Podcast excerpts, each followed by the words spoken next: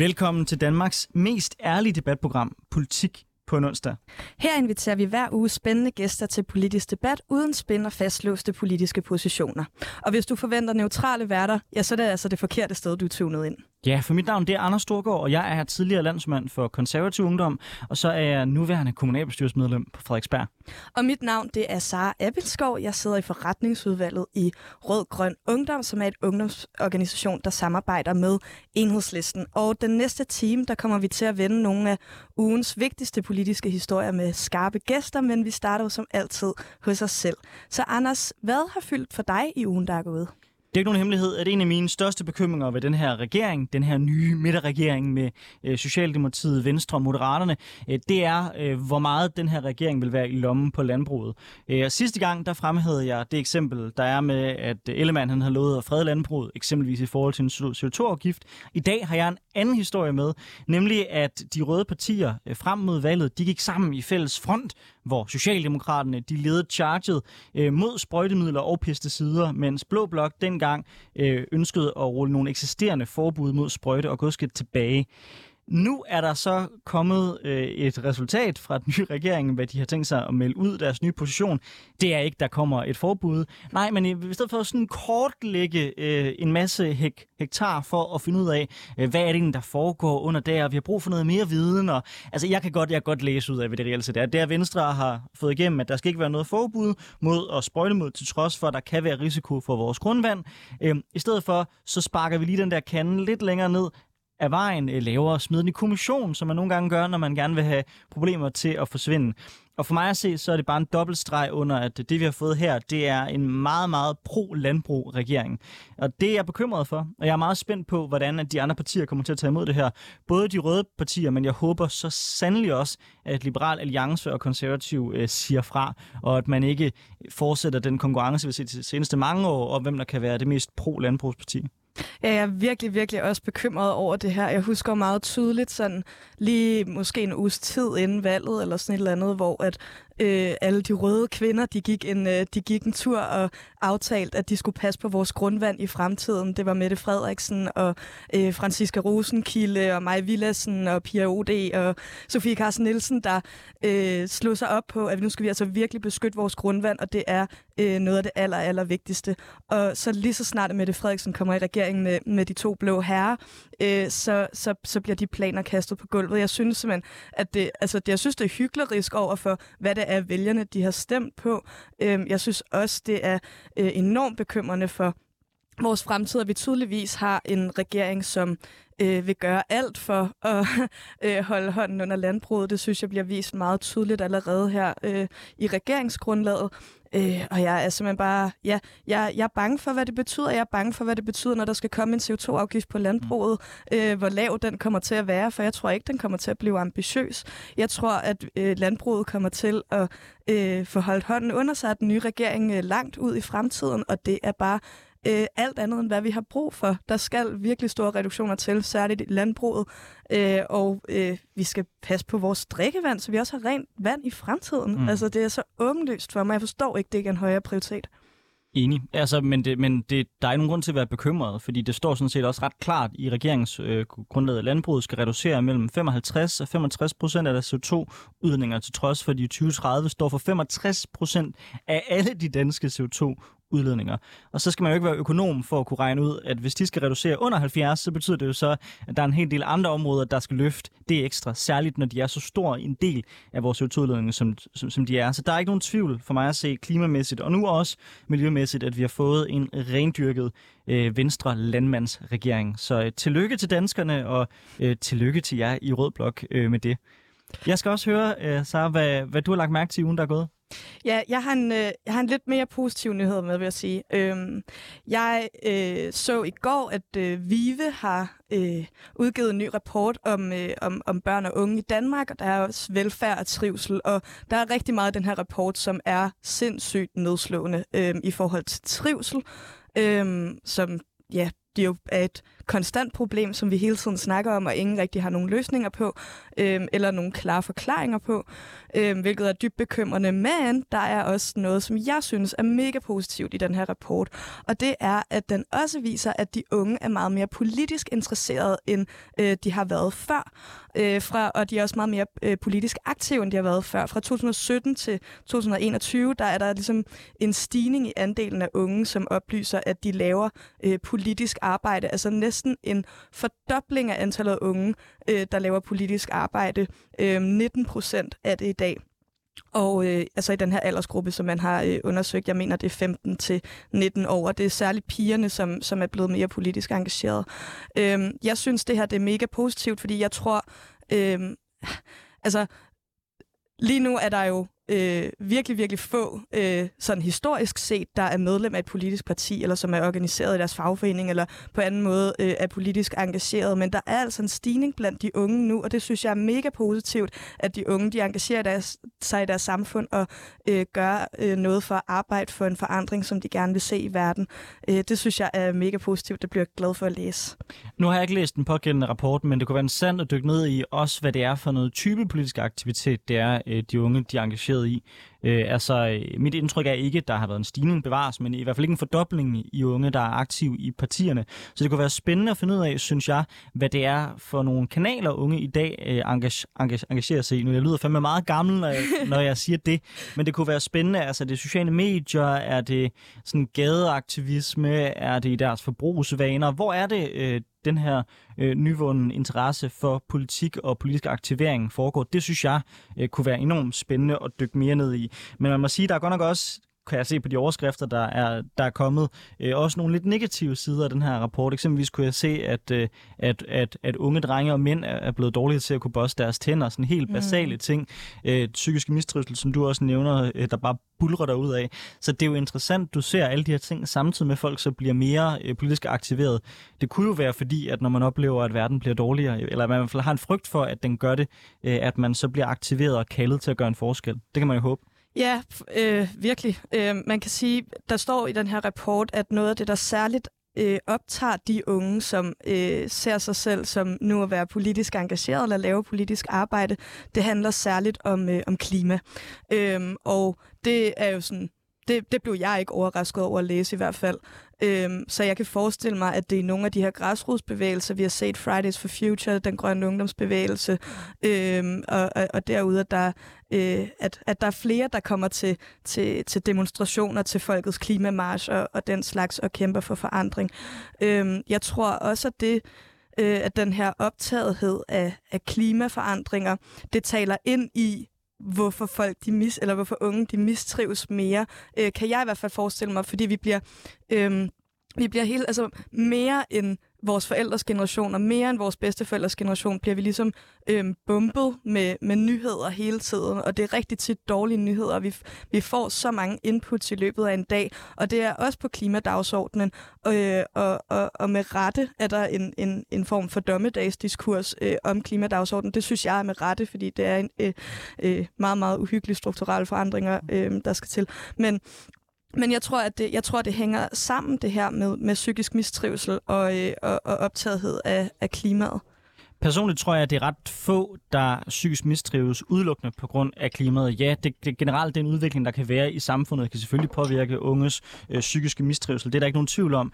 Men, men jeg vil så dog dog sige, jeg tror, man skal passe på med at proppe alle politiske emner ind under øh, den paraply, der hedder unge psykiske mistrivsel, fordi jeg har snart ikke hørt det, folk ikke kan pege på. Øh, nogen, der er det frygt for øh, krig, andre så er det øh, generelt set, øh, at vi er presset mere. Nogen siger, det er folkeskolereformen, andre siger, det er fremdriftsreformen, nogen siger, det er SU, nogen siger, det er økonomi, stigende huspriser.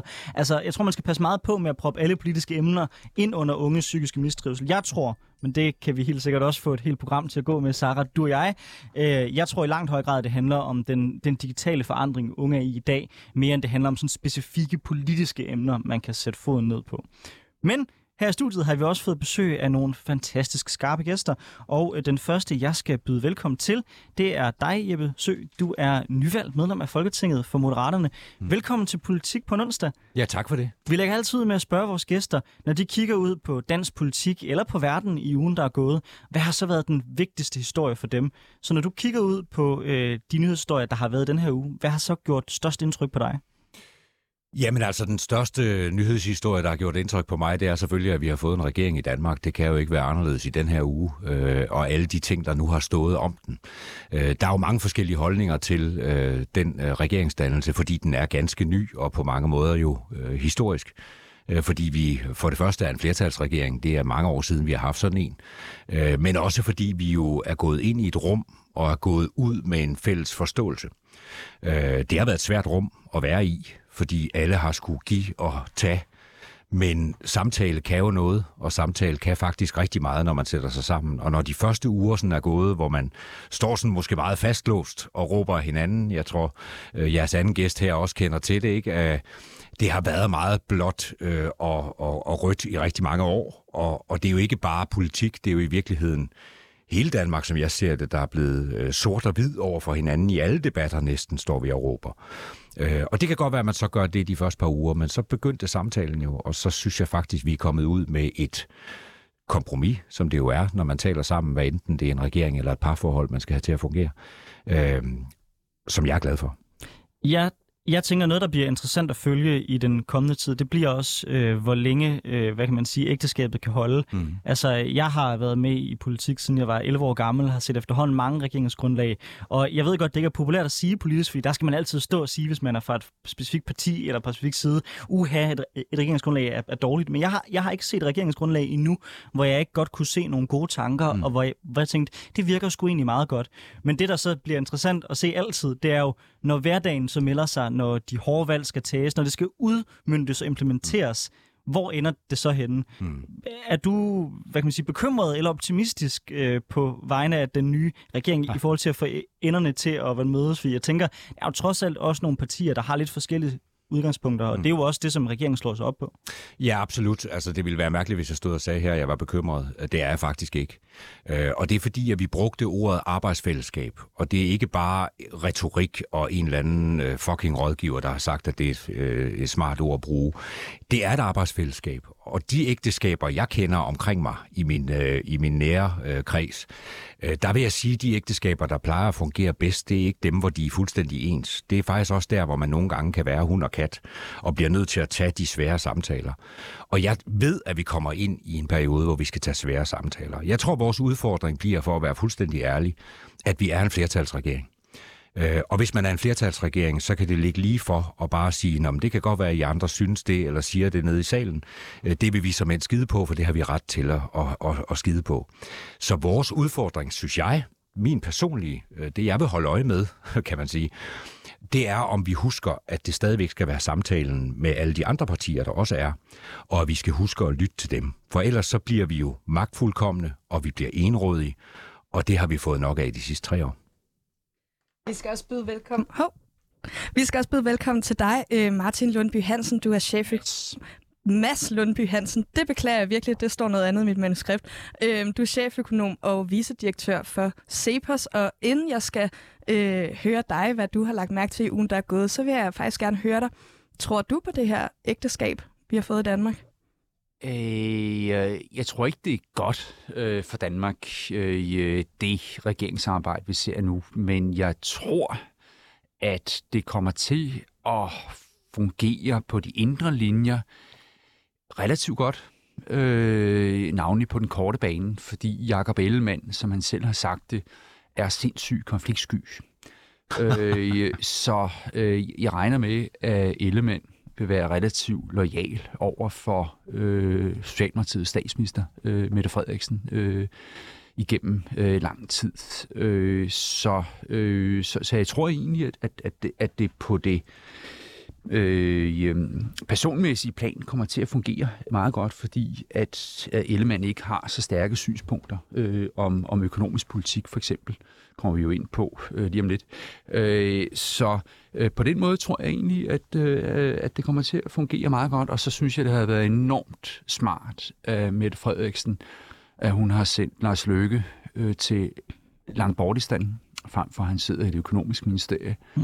så han ikke kan blande sig i dagligdagen, og helt tilsvarende synes er det rigtig smart af hende at, at sende øh, Jakob Ellemann øh, til Forsvarsministeriet. Lige nu ved jeg, at han ikke kan besvare presseindmeldelser, fordi han øh, sidder øh, et eller andet sted i Baltikum. Øh, det synes jeg er enormt smart, og hun har sat sig fuldstændig på det økonomiske øh, maskinrum. Alle de økonomiske ministerier, bortset fra øh, underfilialen i Finansministeriet, Økonomiministeriet. Øh, så øh, Mette regerer, øh, og Lykkes projekt er Lykkes. Ellemands projekt er ikke øh, Lykkes. I min optik, det Ellemann er jeg selvfølgelig uenig om. Noget, jeg synes er interessant, det er, at hos Cepos, der har jo i mange år øh, slået på tromme for, at det, det var vigtigt, at der kom reformer. Og man kan sige, her der anlægges der jo faktisk øh, nogle reformer, der skal give et eller andet sted mellem de der 26 og jeg mener, det er 49.000 øh, i arbejdsudbud. Jeg er godt klar over, at når man ser det i en historisk kontekst, så er det måske ikke så meget, som man kunne have håbet på, en reformregering øh, kunne nå. Men er I ikke alligevel sådan lidt tilfredse i Cepos, men man trods alt får sikret, at der kommer noget mere arbejdsudbud, og modsat eksempelvis øh, altså med, med Frederiksens seneste regering, at man ikke hiver folk ud af øh, arbejdsmarkedet, jo, øh, trods alt. Det, øh, det er bestemt øh, positivt. Øh, min vurdering er, at øh, de blå partier, inklusiv Løkke, øh, kunne have fået det samme igennem, hvis Mette Frederiksen havde lavet en ny regering, fordi hun har signaleret, at det der med, at man står stille eller går baglæns, øh, det skulle stoppe. Øh, men der er bestemt øh, positive elementer i det, men der er også noget meget negativt, og noget jeg hæfter mig ved, det er for eksempel skatteområdet, som betyder meget for borgerlige øh, mennesker. Øh, der synes jeg, at Elements øh, aftryk er forsvindende, øh, nærmest usynlige. Mette Frederiksen gik til valg på at lette øh, skatterne med 4 milliarder. I regeringsgrundlaget ligger man op til at øge skatterne med 5 milliarder. Så Ellemands aftryk er 1 milliard. Og derudover så går Ellemann ind på forbudt land i skattepolitikken. Han har simpelthen skrevet under på det, som Venstrefløjen aldrig kunne få igennem i en ren venstrefløjsregering, en millionærskat. Øh, man forhøjer den øverste marginalskat fra 56 til over 60 procent. Igennem årtier, der har Slytter, øh, Nyrup, få Løkke med videre reduceret øh, den øverste marginalskat fra 72 til 56 procent. Nu går man den modsatte vej med et kæmpe Jakob Ellemann blåstempel. Det synes jeg simpelthen er, øh, er, er utroligt at det sker, øh, det er kritisabelt. Øh, når man så kigger øh, mere på indholdet, øh, så er der sådan noget... Øh, Ellemann ville gerne i valgkampen gennemføre lettelser, der gav en LO-familie 6.000 ekstra rute med. Faktisk meget, meget beskedent, øh, meget, meget beskedent øh, oplæg fra Ellemann. Men ikke engang det har han været i stand til at få igennem. Så jeg synes, øh, aftrykkene fra øh, Venstre er, er meget, meget pover. Jeg har en lidt anden indstilling til øh, Jeppes parti, Moderaterne, fordi øh, I har slået jer op på, at det ikke skulle være blåt eller rødt osv. Øh, jeg vil gerne kritisere for at indføre den her øh, millionærskat, men, men min primære kritik er egentlig rettet mod Ellemann, fordi I har sagt, at I ikke er blå eller røde, og Sebers, I skal ikke forvente jer øh, det, det borgerlige drømmeland af os. Men at Ellemann øh, er, er så billigt til salg, er simpelthen utroligt. Jeppe, det skal du lige have kort mulighed for at svare på, tænker jeg. ja, ja, men altså, masser er jo det skønneste Excel-ark-menneske, som kan regne øh, rigtig meget ud, men, men du glemmer nogle ting, synes jeg jo. Ja, øh, og, høre. Og, og jeg synes jo især, at du beskriver et ægteskab, hvor der er en, der har tøflerne øh, på, og en, der øh, er under tøflen. Øh, det er ikke det billede, jeg ser på nogen måde. Og så en fri fugl. Øh, jeg sidder i virkeligheden... Ja, ja en fri fugl. øh, altså, jeg, jeg ser slet ikke det billede, og jeg ser heller ikke øh, en øh, Lars Lykke, der er blevet sendt uden for landets grænser. Han skal på nogle ture, men gudskelov er der både Zoom og Teams. Det kan han da fint. Nej, det kan han ikke. Okay, det kan han ikke. Der har jeg fået at vide, han ikke kan. Okay, super. Men det kan være, det er dig, han ikke lige tager til. Nej, det er men, journalister men, øh, ringer kan, til ham. Det kan han i virkeligheden godt. Han er også, han er også godt i fjernsynet, og i aften der er han i øvrigt halvanden time på, øh, så, så tingene fungerer. Øh, og det kommer de selvfølgelig også til. Og, og det kan godt se ud udefra, som, som, som Mads beskriver det her, at, at Mette Frederiksen meget dygtigt har fået placeret alle mulige ting. Det kunne jo også være noget, der er sket gennem samtale og øh, en fælles forståelse. Øh, så lad os nu bare sige, at, at øh, der er to sider af en sag, og jeg ser ikke nogen under tøflen. Øh, det er rigtigt, vi er øh, ikke sat i verden for at skabe en borgerlig verden. Vi er skab, sk- sat i verden for at skabe en lille verden. Øh, og det ved jeg godt, Cepos ikke altid synes lige godt om. Men og, og, med, og med de ord, og med de ord, velkommen til Politik på en onsdag, Jeppe mm. Sø og Mads Lundby Hansen. Nu går vi over til dagens debat. Mm.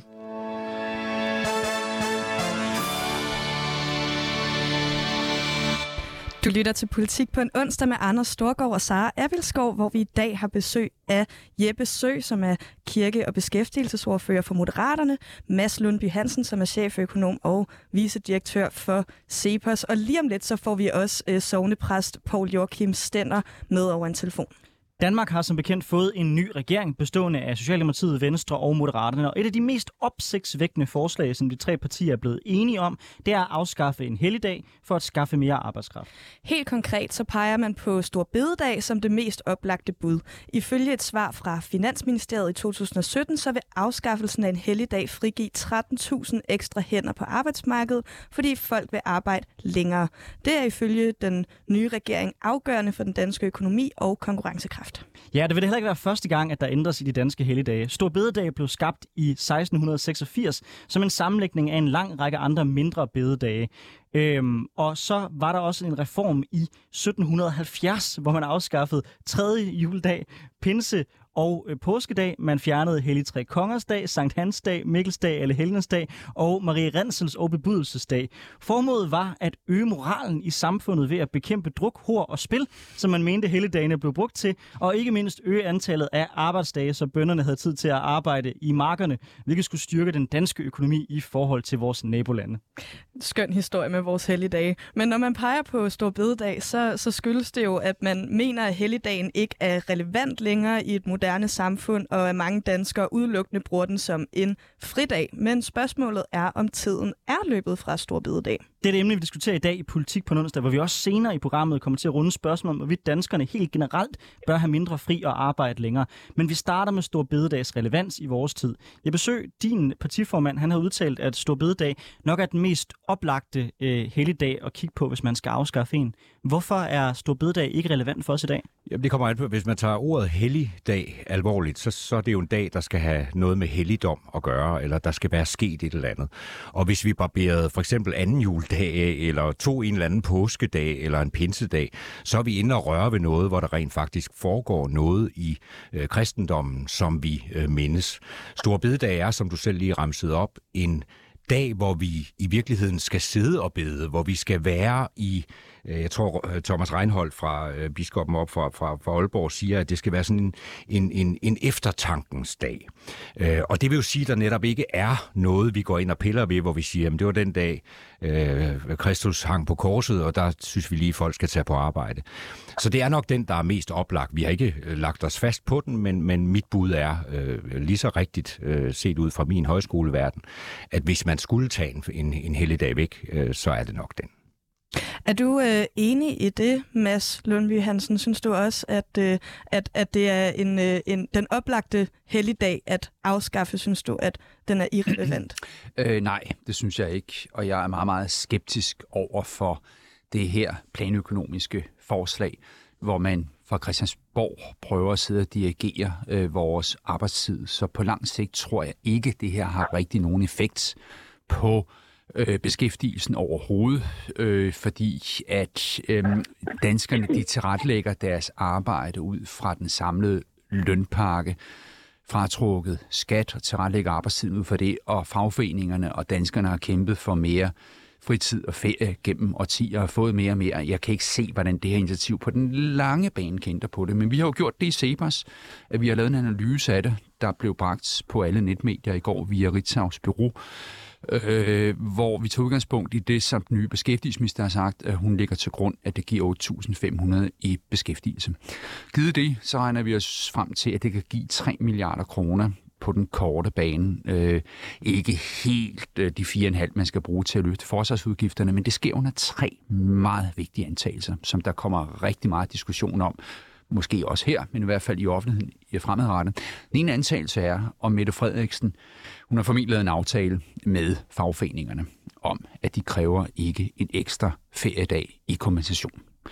Fordi øh, når de gør det, så forsvinder hele grundlaget for det her, så er der nul effekt. Derudover, så øh, skal, skal det også være sådan, at for at komme i land med de 3 milliarder, altså skal de 2 millioner, der er på overførsel, lytterne hører forhåbentlig med, de skal ikke have et løft, øh, der svarer til fremgangen for de beskæftigede.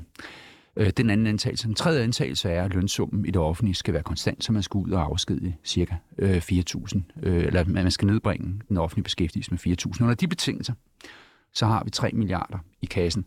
Men hvis de betingelser ikke er der, så er det der ikke. Og navnet den første antagelse er jeg skeptisk overfor, fordi Mette Frederiksen er ekstremt stærk som statsminister. Hun kan godt lave en aftale med fagbevægelsen nu, men hun sidder ikke som statsminister frem til 2030. Jeg tror lige så snart, der kommer en ny regering, en borgerlig regering, så vil fagbevægelsen kræve den ekstra feriedag, og så er finansieringsgrundlaget væk.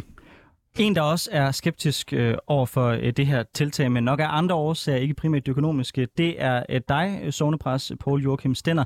Velkommen til Politik på onsdag. Øh, samme, spørgsmål, samme spørgsmål til dig. Hvorfor er Stor Bededag øh, en relevant feriedag? Eller helligdag? Jamen, den er en del af vores afgås, og jeg synes, det er helt fantastisk, at man i en officiel dansk kalender har ordet bede, altså Stor Bededag, det står der et samfund, hvor vi ikke kan bede om andet end lønforhøjelse og tovsen, så er det altså meget rart, at at der sådan officielt står ordet bedes, at vi bliver sat lidt på plads som mennesker og siger, at der er nogle ting, som, som vi ikke magter selv, som vi må lægge i Guds hænder. Så derfor synes jeg, at det er en meget relevant øh, helligdag, og i stedet for at gå efter helligdagene, kunne man for, for det første måske afskaffe 1. maj, hvis man vil have danskerne til at arbejde noget mere, eller man kan snuppe en dag af, af sommerferien. Og vi skal nemlig huske på, at øh, det, som helligdagene gør, det er jo, at de prøver at give os nogle bedre etiske holdninger. Altså, at vi ikke bare arbejder for os selv, men vi skal arbejde for fællesskabet. Det er jo et budskab, som også lyder øh, stor bededag. Og så skal vi også, hvis vi tænker økonomisk, øh, overveje, om det ikke er på helligdagen, at vi faktisk bruger flest penge. Det er der, vi spiser mest i. Øh, drikker flest øl, øh, bruger flest penge. Og hvis man vil have gang i beskæftigelsen, så, så tror jeg faktisk, at vi skal have endnu flere helgedage. Jeg tror, min erfaring er, at jeg drikker væsentligt flere øl på 1. maj, end jeg gør på Stor Bededag. Øhm, men, men, men fjerne den. Paul Joachim Stenner. Nej, men så er der ikke nogen... Øh, så, så bruger jeg jo ikke de penge. Men øhm, Paul Joachim Stenner, det, det, jeg kan jo godt forstå, at du som sovnepræst ligesom lægger en værdi i det her med, at, at vi har en, en, en, en hellig dag, hvor vi øh, beder til Gud og... Øh, og, og den slags. Men for mig, altså jeg, jeg er ikke kristen, og for mig, så, øh, så er det ikke de værdier, jeg ligesom øh, hænger op øh, på Store Bededag, og det, det tror jeg faktisk, det er mit indtryk, jeg har ikke noget tal på det, men mit indtryk er, øh, når jeg kigger rundt i min omgangskreds, at, at det er de færreste, der ligesom har øh, den øh, sådan forbindelse til, til Store Bededag på sådan et åndeligt niveau, at det mere er, øh, at vi holder fri, og det er rart, og vi spiser videre, vi hygger os med familien, eller tager på Døllefjell i Musemarkedet, eller hvad det nu er. Øh, det, det tror jeg, øh, det, det, det er mere sådan mit indtryk af Store Bededag, så Øhm, ja, ja, men nu skal du altså lige huske på, Folkekirken er storleverandør af fridag til den danske befolkning. Øh, og det er faktisk øh, rigtig godt for, for en befolkning at stoppe op gå i stå. Øh, og, og det gør man blandt andet på, på helligdagen, det gør man også på, øh, på søndagen, fordi når vi går i stå, så samler vi kræfter, og vi reflekterer over vores liv på en anden måde, og så kan det godt være, at alle ikke lige benytter, benytter kirken, men det fortæller alligevel det, som øh, jeg synes er vigtigt, ja. at det danske samfund er et kristent samfund, hvor du både kan se i vores kors og i vores helligdagslovgivning, og i at dronningen er den øverste chef for Folkekirken, og Folketinget starter med en gudstjeneste, og øh, og så videre. Altså det, det, det er med til at understrege, hvad vi er som folk, nemlig et kristen folk. Jeppe, nu er du blevet kritiseret både øh, fra den sådan mere spirituelle, traditionelle Mhm. øh, side, at det, det er en vigtig dag, der skaber fællesskab i vores samfund, øh, og fra Cepos er du blevet kritiseret i forhold til, om der overhovedet bliver hentet noget økonomi i det her. Øh, det er jo ikke første gang, man har forsøgt politisk at fjerne Stor Bededag. Øh, hvad får dig til at tro, det kan lykkes den her gang? Øh, jamen altså, jeg er jo faktisk enig med præsten her. Øh, det er jeg. Øh, ikke lige stor bededag. Der er jo forskellige helligdage i løbet af året tilbage. Øh, det kunne være, at man øh, skulle prøve at begynde at finde ud af, hvordan vi kan være bedre omkring vores helligdage, som jo også er inkluderet i søndagen.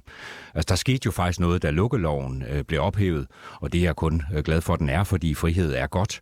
Men der skete jo faktisk det, at man bruger søndagen på at gå i bilkær og drøne rundt.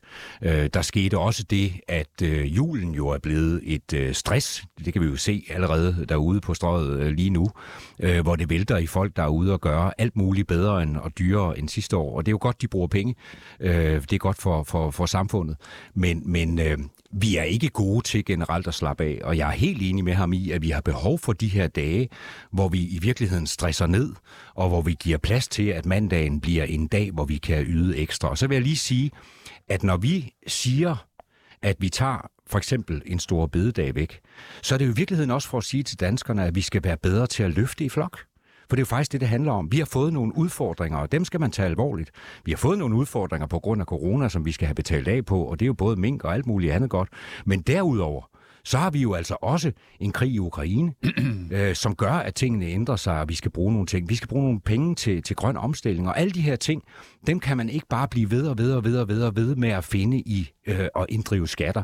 Så nogle gange må man tage nogle initiativer, om de så er små på bundlinjen, så må man tage nogle initiativer, hvor man siger til danskerne, lad os nu stå sammen. Lad os nu tage en dag ud af 365 væk, og så øh, inddrage den til i virkeligheden at yde en indsats i fællesskab for noget. Uh, ja, øh, jeg vil jo starte med at sige, at øh, jeg er selv kristen og går i kirke hver søndag, så jeg har enorm uh, sympati for det, uh, Paul Joachim Stenter siger her uh, på det personlige plan. Jeg kan bare ikke som økonom argumentere på den måde. uh, jeg vil sige som, som økonom, at, at jeg er enormt skeptisk over for forslaget, og jeg er meget skeptisk over for den retorik, du bruger, Jeppe. Det er som at høre korridoren tale om nødvendighedens uh, politik. Det er ikke nødvendigt at gøre det her. Og den ene ting, det er så vand på øh, Pauls fantastiske mølle, men set fra et økonomisk perspektiv, så giver det, heller, giver det heller ikke noget på den lange bane. Jeg vil sige, I vil gerne bruge, I vil ud og hente 4,5 milliarder til, til forsvaret. og Det er På alle mulige måder. fuldstændig enig i, at vi skal. Det er vigtigt, at vi i Danmark leverer vores del øh, af forsvaret øh, i forhold til aggressoren øh, Putin. Så den del er jeg enig i. Men at gøre det via en helligdag, øh, som er øh, virkningsløs på en lang bane, det er dårligt. I stedet for at have et andet forslag til dig, Jeppe, du kan tage øh, hjem til Lars Løkke, når han er i landet. Øh, det er, Ej, stop nu med det der, når okay, han er i landet, Yes, okay, også? fint fint nok. Når du taler Øh, retorik. ja, ja, ja, ja, okay, godt. Øh, men øh, siden corona er der kommet 37.000 flere offentlige ansatte. I dag fik vi et øh, jobtal fra Danmarks Statistik, der sagde plus 1400 i den offentlige beskæftigelse. Begrundelsen har været, synes jeg i starten velbegrundet, der var simpelthen brug for poder og sundhedspersonale under mm. corona. Mm. Så skete der det, at corona forsvandt, og vi blev alle sammen glade. Øh, og så sagde Finansministeriet i maj øh, i år, nu styrtdykker den offentlige beskæftigelse. Den styrtdykker simpelthen. Øh, jeg tror, der var 25-30.000 ned eller sådan noget. Ved I, hvad der er sket? Ingenting. Jo, den er faktisk stedet lidt yderligere. Så det er meget vigtigt, øh, Jeppe, øh, at øh, nu taler jeg til dig, fordi du har så stor adgang til, øh, til Lars Løkke og Jakob Engel Schmidt og regeringen, at man ikke bruger en coronakrise til vejet at udbygge den offentlige beskæftigelse. Den bør nedbringes til før coronaniveau. Og jeg vil sige, hvis man reducerer den offentlige beskæftigelse bare med 8-9.000, så har vi de 4,5 milliarder kroner i kassen til at finansiere øh, til at finansiere vores forsvarsbidrag. Det behøver ikke ske gennem fyringer. Det kan ske gennem naturlig afgang. Der er masser af dygtige offentlige ansatte, der går på pension hvert år og skifter job til den private sektor osv. Så det synes jeg er et langt, langt bedre forslag end at fjerne øh, store bededag. Du får lige kort lov til at svare på det her. Ja, ja, men der, der, er ikke, altså, der er ikke meget overraskende i det, fordi Cepos har sagt det her i mange år, og, og vi øh, lytter jo både til Cepos og til Kraka og til alle mulige andre, og nu kommer vi så med nogle forskellige forslag, og jeg synes, regeringsgrundlaget indeholder rigtig meget. Øh, det er jo ikke bare øh, Stor øh, Bededag, som vi diskuterer i dag. Jeg synes, Stor Bededag sender et udmærket signal i virkeligheden om, at når vi vil noget i Danmark, når vi vil en forandring, så skal det ikke bare altid komme fra staten. Så skal det ikke være sådan, at man bare kan læne sig tilbage og sige, det må de andre klare. Så må man også selv yde noget, og nogle gange også miste noget. Fordi det er sådan i Danmark, og det er en lille bitte ting, og det kan være, at det er en symbolsnak, og det kan man godt nedværdige den til. Men man kan også prøve at sige, at når man står med banner foran Christiansborg Slotsplads, på, på uh, Christiansborg Slotsplads og kræver grøn omstilling og kræver alle mulige mærkelige ting, så skal man også være villig til ikke bare at samle op efter sig, men måske også gå hjem og gøre en indsats. Og der er det her vel at mærke symbols, det er jeg fuldstændig med på, for det, det er 3 milliarder. Vi mangler stadigvæk nogen, men, men øh, de er jo altså fundet på andre steder i det her regeringsgrundlag. Jeg synes, det er et fint signal at sende, og det er så tilfældigvis kunne det være. Må jeg ikke lige minde om en gang, øh, ganske kort, øh, at I har faktisk pengekassen til at finansiere det her uden nogen tiltag. Hvis man tager råderummet og, og fratager det, og med, den, I har mange, og med den, og med den, ja. og med den bemærkning, så bliver jeg lige nødt til, til at få vores, øh, vores kære præst med ind over os. øh, Paul Joachim Stenner, Øhm, nu, er der, nu er diskussionen allerede glidet over på rigtig meget det, det, det økonomiske, som vi kommer ind på mere. Ja. Men før vi går mere ind i den debat, øh, så vil jeg bare spørge dig, øh, Paul Joachim Stenner, hvorfor er lige præcis stor bededag vigtigt? For når jeg kigger på nogle af de øh, helligdage, vi har afskaffet, så vil jeg jo mene, at ud fra et historisk eller kristen synspunkt, så kunne man jo ret nemt argumentere for, at de i virkeligheden var vigtigere end stor bededag. Mange af de der helligdage, vi har afskaffet, det var nogen, der blev afskaffet i forbindelse med med reformationen i 1500-tallet. Øh, men jeg synes, at en, en helligdag som Stor Bededag ikke er betydningsløs. Som det, jeg har, har sagt tidligere, øh, nemlig at, at vi som mennesker øh, ikke er, er vores egen direktør. Altså, vi bliver nødt til at lægge noget fra os og, og, og give det ind i nogle større sammenhænge. Øh, og der mener jeg også, at sådan rent arbejdsetisk, det er godt at, at have helligdag, fordi selvom alle måske ikke går i kirke stor bededag, øh, så, øh, så er der, kommer der en del, og, og der vil budskabet så være, at man ikke bare arbejder for sig selv, man ikke bare er sit eget livs direktør, men vi arbejder for en større sammenhæng. Og det er jo det, vi danskere skal lære, blandt andet gennem helligdagene, at vi hænger sammen med, med hinanden, og vi indimellem må, må give afkald på noget. Men to dage efter Stor Bededag, der ligger jo en søndag. Der kan vi jo også begynde at gå i kirke. Ja, ja, men altså Stor Bede er jo en dejlig opvarmning til, til, til søndagen. Jeg synes ikke, den skal fjernes på nogen som helst måde, fordi det er en del af vores, vores afgås. Nu har vi fået den, og øh, den giver altså en, øh, en udmærket fornemmelse af, at øh, det er tidspunktet til at vende lidt om. Altså, det er jo nogle, nogle ret voldsomme tekster, der, der kommer stor bededag, blandt andet bed, så skal I få, øh, søg, så skal I finde, bank på, så skal I lukke op. Øh, det er nogle ærgerlige ord, eller nogle, nogle, nogle ærgerlige ting, der vil ske, hvis, hvis de her ord bare lige pludselig forsvinder og ikke længere skal lyde til det danske samfund.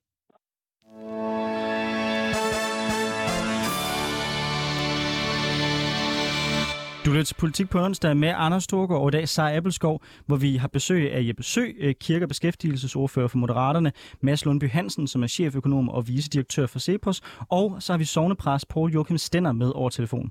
Diskussionen om mængden af danske helligdage er overhovedet ikke ny. I 2012 der ville øh, Helle Thornings regering også afskaffe danske helligdage, men dengang blev forslaget skudt ned blandt andet af fagbevægelsen med henvisning til, at Danmark kun har 11 helligdage om året, mens man i Norge, Sverige og Finland har mellem 13 og 16 helligdage om året. Samtidig har man også i en lang række reformer hævet den danske pensionsalder. Kigger man på, på pensionsalderen i Danmark, så vil den i 2070 ifølge kommissionen om tilbagetrækning og nedslidning ligge på 74 år, mens den i vores nærmeste nabolande vil ligge på 72.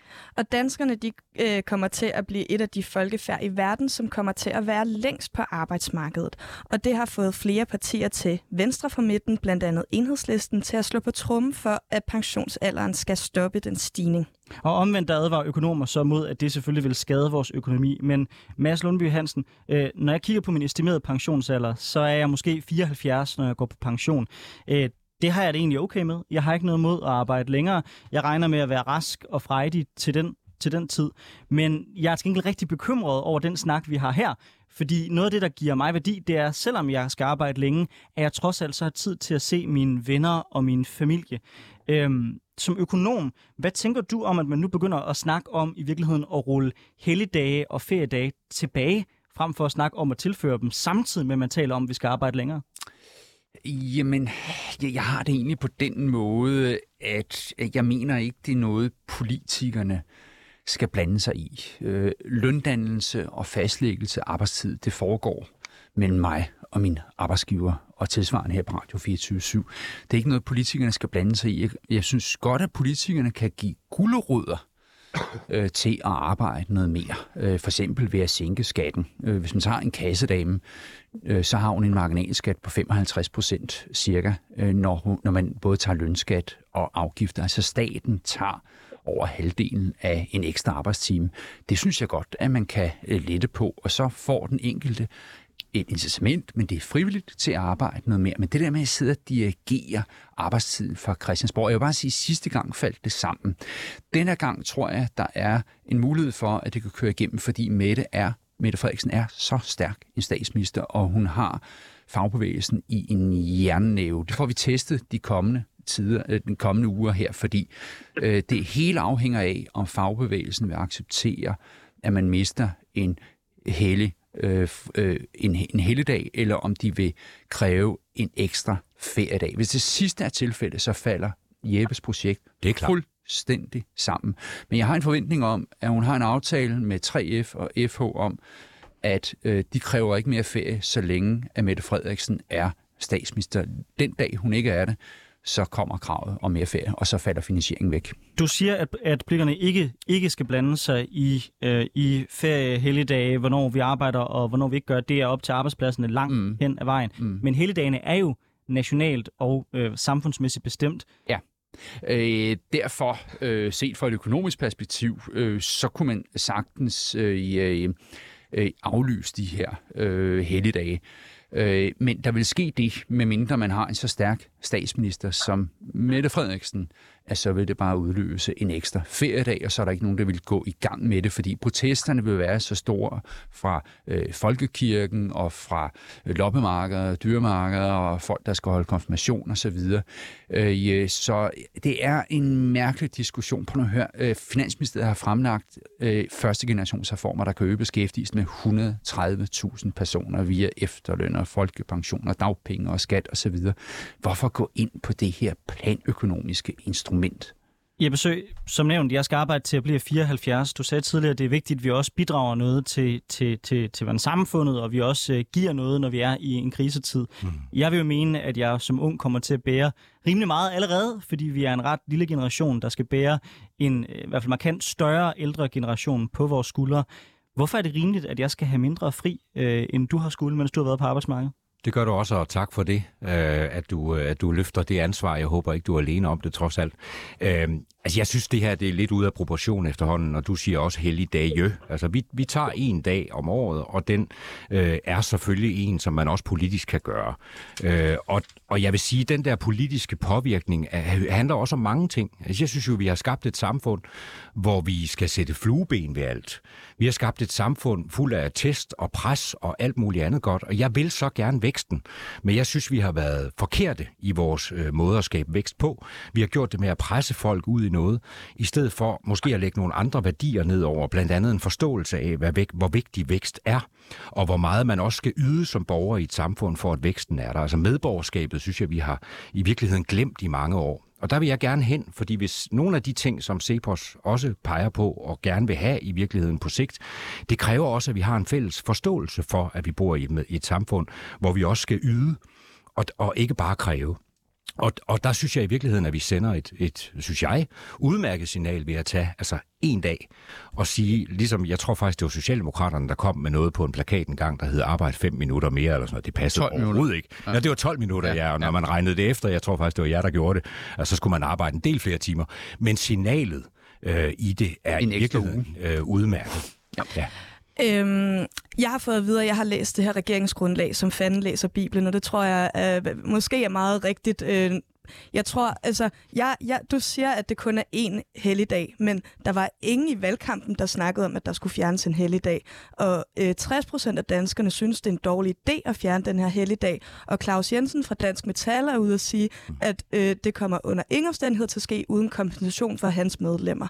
Så øhm, jeg, jeg bliver enormt bekymret, det er her, jeg kommer ind på, hvordan, øh, når fanden læser Bibelen, at jeg bliver enormt bekymret for, at det her, det kun er begyndelsen. At, øh, at så næste øh, regeringsperiode, så ryger der endnu en heldig dag, eller den 6. ferieuge, eller lørdagen, eller hvad vi ellers skal finde på at rulle tilbage for at finde finansiering til, øh, hvad vi nu mener, der skal findes finansiering til lige nu. Så altså, kan du forstå den bekymring, øh, Jeppe Sø, jeg har, øh, når nu der ikke er nogen, der snakkede om det i valgkampen, og det lige pludselig øh, er, er, er mig, der skal arbejde en dag mere, selvom jeg, øh, ligesom Anders, skal være på arbejdsmarkedet helt utrolig længe. Nej, det kan jeg overhovedet ikke, og jeg tror i øvrigt ikke, fanden læser Bibelen, fordi så var verden et bedre sted, hvis han havde den forståelse. Mm. så det tror jeg faktisk ikke, han gør. Øh, nej, jeg, jeg deler det ikke, og der er mange ting, som ikke blev talt om i valgkampen. Det er jo ikke sådan, at man lagde det her grundlag frem og siger, her er de 62 sider, I alle sammen går til valg på. Det her er jo, og det er også det, vi gik til valg på i Moderaterne, lad os sætte os ind i det rum, og prøve at finde ud af, hvordan kan vi gøre tingene. Øh, hvordan kan vi skabe et, øh, et samfund de næste fire år i hvert fald, som måske oven i købet kan øh, forandre sig på, på, på sigt og skabe nogle reelle forandringer. Det mener jeg, vi har gjort. Altså det mener jeg reelt, vi har gjort i, øh, i, i det rum. Øh, og så er det klart, så, så kan I komme med en eller anden gallup, der siger noget med 60 procent. Der var også en gallup, der sagde noget andet under valgkampen øh, omkring politikere. Mm. Den slags kan man og skal man ikke regere efter. Man skal regere efter at lytte til sagkundskaben, man skal lytte til Cepos, man skal lytte til Kraka, man skal lytte til hinanden, man skal lytte til rigtig mange, og så skal man prøve at ture noget. Og det synes jeg, vi gør. Jeg synes i virkeligheden, vi tør noget med det her forslag. Ja. Og det kan man så kritisere, og man kan være imod det, øh, som, som, som masser også er. Men jeg tror i virkeligheden, at man nogle gange skal ture noget, også i det små. Øh, og hvis man gør det, så jeg tror nemlig ikke, at det handler om, at Mette Frederiksen har lavet aftaler. Jeg tror også, at der måske er nogen derude, der måske kunne lytte til her og tænke, lad os prøve at gå den her vej. Det behøver ikke altid være en glidebane. Det er typisk at kalde det en glidebane, men det tror jeg faktisk ikke, det er. Øh, ja, jeg vil starte med at sige, at jeg er faktisk enig i en del af det, Jeppe siger her. Det er altså vigtigt, at, at politikerne har mod. Mm. Og det var jo jeg kvittere for, at jeg synes, Lykke på mange måder i valgkampen havde mod. Øh, og man skal ikke regere øh, via meningsmålinger. Det er så godt, du siger det, mm. øh, Jeppe, og hold det højt. Øh, men derfor kan man godt være uenig, og det, det er vi så. Så Sara, du nævner, øh, at man skal kompenseres via løn. Altså, det er jo simpelthen et eksempel på, hvordan hele, ja. hele Danmark er blevet spundet gennem en hel uge. Altså, jeg hører nu her, slaveriet er ophørt. Øh, og det vil sige, at hvis man arbejder en dag ekstra, så får man en ekstra dags løn. Jeg så få og andre være ude og sige, nu var de så glade over, at de fik at vide, at de ville få løn for en ekstra dags arbejde, hvis de arbejdede en ekstra dag. Og så var de glade. Det vidner jo om, det vidner jo klart om, at der ligger en aftale. Fordi det, der er det springende punkt her, det er ordet kompensation. Så i gamle dage, før Mette og før det her, så ville fagbevægelsen kræve en ekstra feriedag, når man tog en helligdag. Det er det, der er det virkelige spørgsmål det er, vil fagbevægelsen kræve en ekstra helligdag. Det her med løn, det har været et stort spænd øh, gennem en uge, der har vildledt den her diskussion, fordi ikke det, den handler om. Selvfølgelig får, hvis man arbejder en ekstra dag, så får man ekstra løn svarende mm. til det. Men nu... Det burde overhovedet ikke være et tema, men det har det været, mm. og det skyldes, at Mette Frederiksen har spundet den her dagsorden. Men Mads, nu, nu er der jo, altså der, det, der, det, det, er jo ikke, det er jo ikke alle mennesker, der holder fri øh, stor bededag allerede nu. Altså vi har sosu-assistenter og hjælpere, der ikke holder fri. Vi har sygeplejersker, der ikke holder fri. Vi har øh, alle mulige faggrupper, der ikke holder fri. Og så deres kompensation har været øh, øh et, et, et, et pænt tillæg for at øh, arbejde den her dag. Øhm, så, så, så hvis kompensationen blot er, at man får løn på den dag, og vi afskaffer øh, helligdagen, så er der jo faktisk nogle mennesker, der de facto får mindre i løn, yeah. øh, når de går på arbejde. Og det synes jeg er mega uretfærdigt. Og øh, ja, og der går jeg ud fra, at de mennesker, de, de kræver formentlig at få det samme i løn, plus øh, en ekstra øh, dags arbejde for mig at se det her øh, fuldstændig indhold. Altså jeg, jeg, altså, jeg synes simpelthen, det er så ærgerligt, at debatten har handlet om, hvorvidt man skal have løn for en ekstra dag. Det er, sku, det er ikke det, debatten handler om, og det er et spin, der er sat i værk fra Mette Frederiksens side. Hvis vi så prøver at rykke debatten øh, tilbage på spørgsmålet om værdien værdien af Stor Bededag som en, hvad kan man sige, som en kulturel institution. Vi lever i en tid, hvor der er flere og flere, der mistrives, øh, angst, depression, stress. Øh, Paul øh, Stenner, øh, hvis du kigger på Stor Bededag, tror du så, at de her helligdage som Stor Bededag er et eksempel på, at de er med til at samle os? Og har vi måske som samfund glemt lidt værdien af tradition, familie og fællesskab i øh, det moderne konkurrence- og vækstsamfund? Jeg tror, det er sådan, at øh, danskernes problem er ikke, at de arbejder for meget. Altså, vi er gode til at arbejde, og vi kan godt tåle at, at arbejde mere. Vores store problem er, at vi ikke kan finde ud af at holde fri.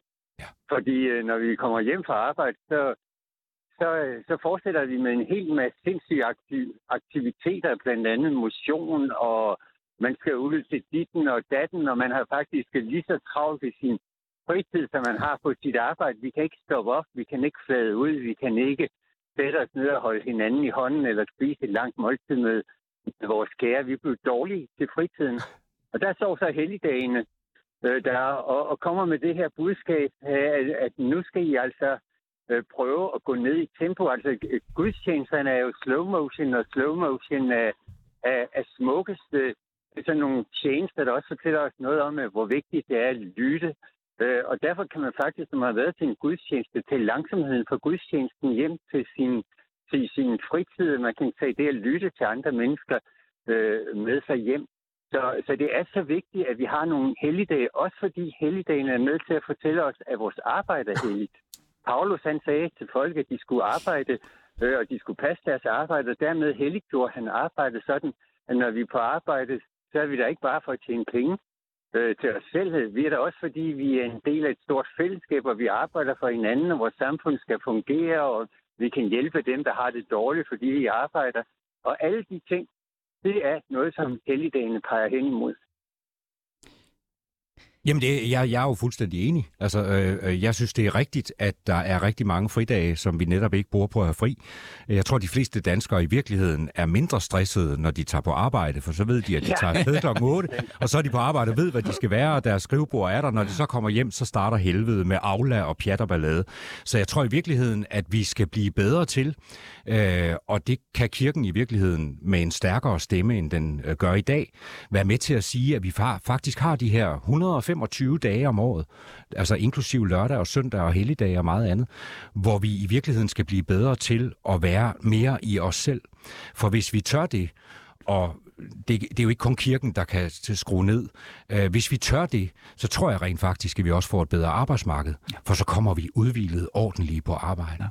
Jeg synes, det er så godt, det du siger, øh, Paul, og jeg er meget enig. Øh, og nu, nu sælger jeg mig ikke som økonom, men øh, jeg har en overbevisning om, at øh, de problemer, der er med øh, stress og angst, øh, og man ikke har det så godt, øh, vil blive reduceret væsentligt, hvis flere gik i kirke. Øh, det er så en personlig øh, betragtning, øh, jeg har ikke som økonom, men øh, nu har jeg privilegiet af at, at være i dialog med, med en præst her, så det vil jeg gerne lige øh, øh spille ind, selvom det ikke er min økonom-kasket, jeg er på her. Ja. Og hvis man ikke er til kristendommen, så kan man jo tage Buddha, eller hvad der nu ellers måtte være. Jeg, jeg Ej, tror, selvreflektionen... Jo, jo, men selvreflektionen er, er væsentlig. Og, og, øh, og det betyder, at dem, der ikke har lyst til at komme til dig, Paul, hvis de, hvis de finder roen, så kan det være, at de lige pludselig også tænker mere over, hvor de kommer fra. Så kan det være, at de mødes med dig. Og med den julefred, der nu sænker sig her i studiet, så vil jeg gerne sige uh, tak til dig, Mads Lundby Hansen, tak til dig, i besøg, og tak til dig, Paul Stenner, fordi I var med i Politik på onsdag. Hvis man synes, det her det var interessant, så kan man høre uh, dette program og tidligere, vi har lavet på de podcast-platforme, man typisk bruger. Vi anbefaler 24-7's app.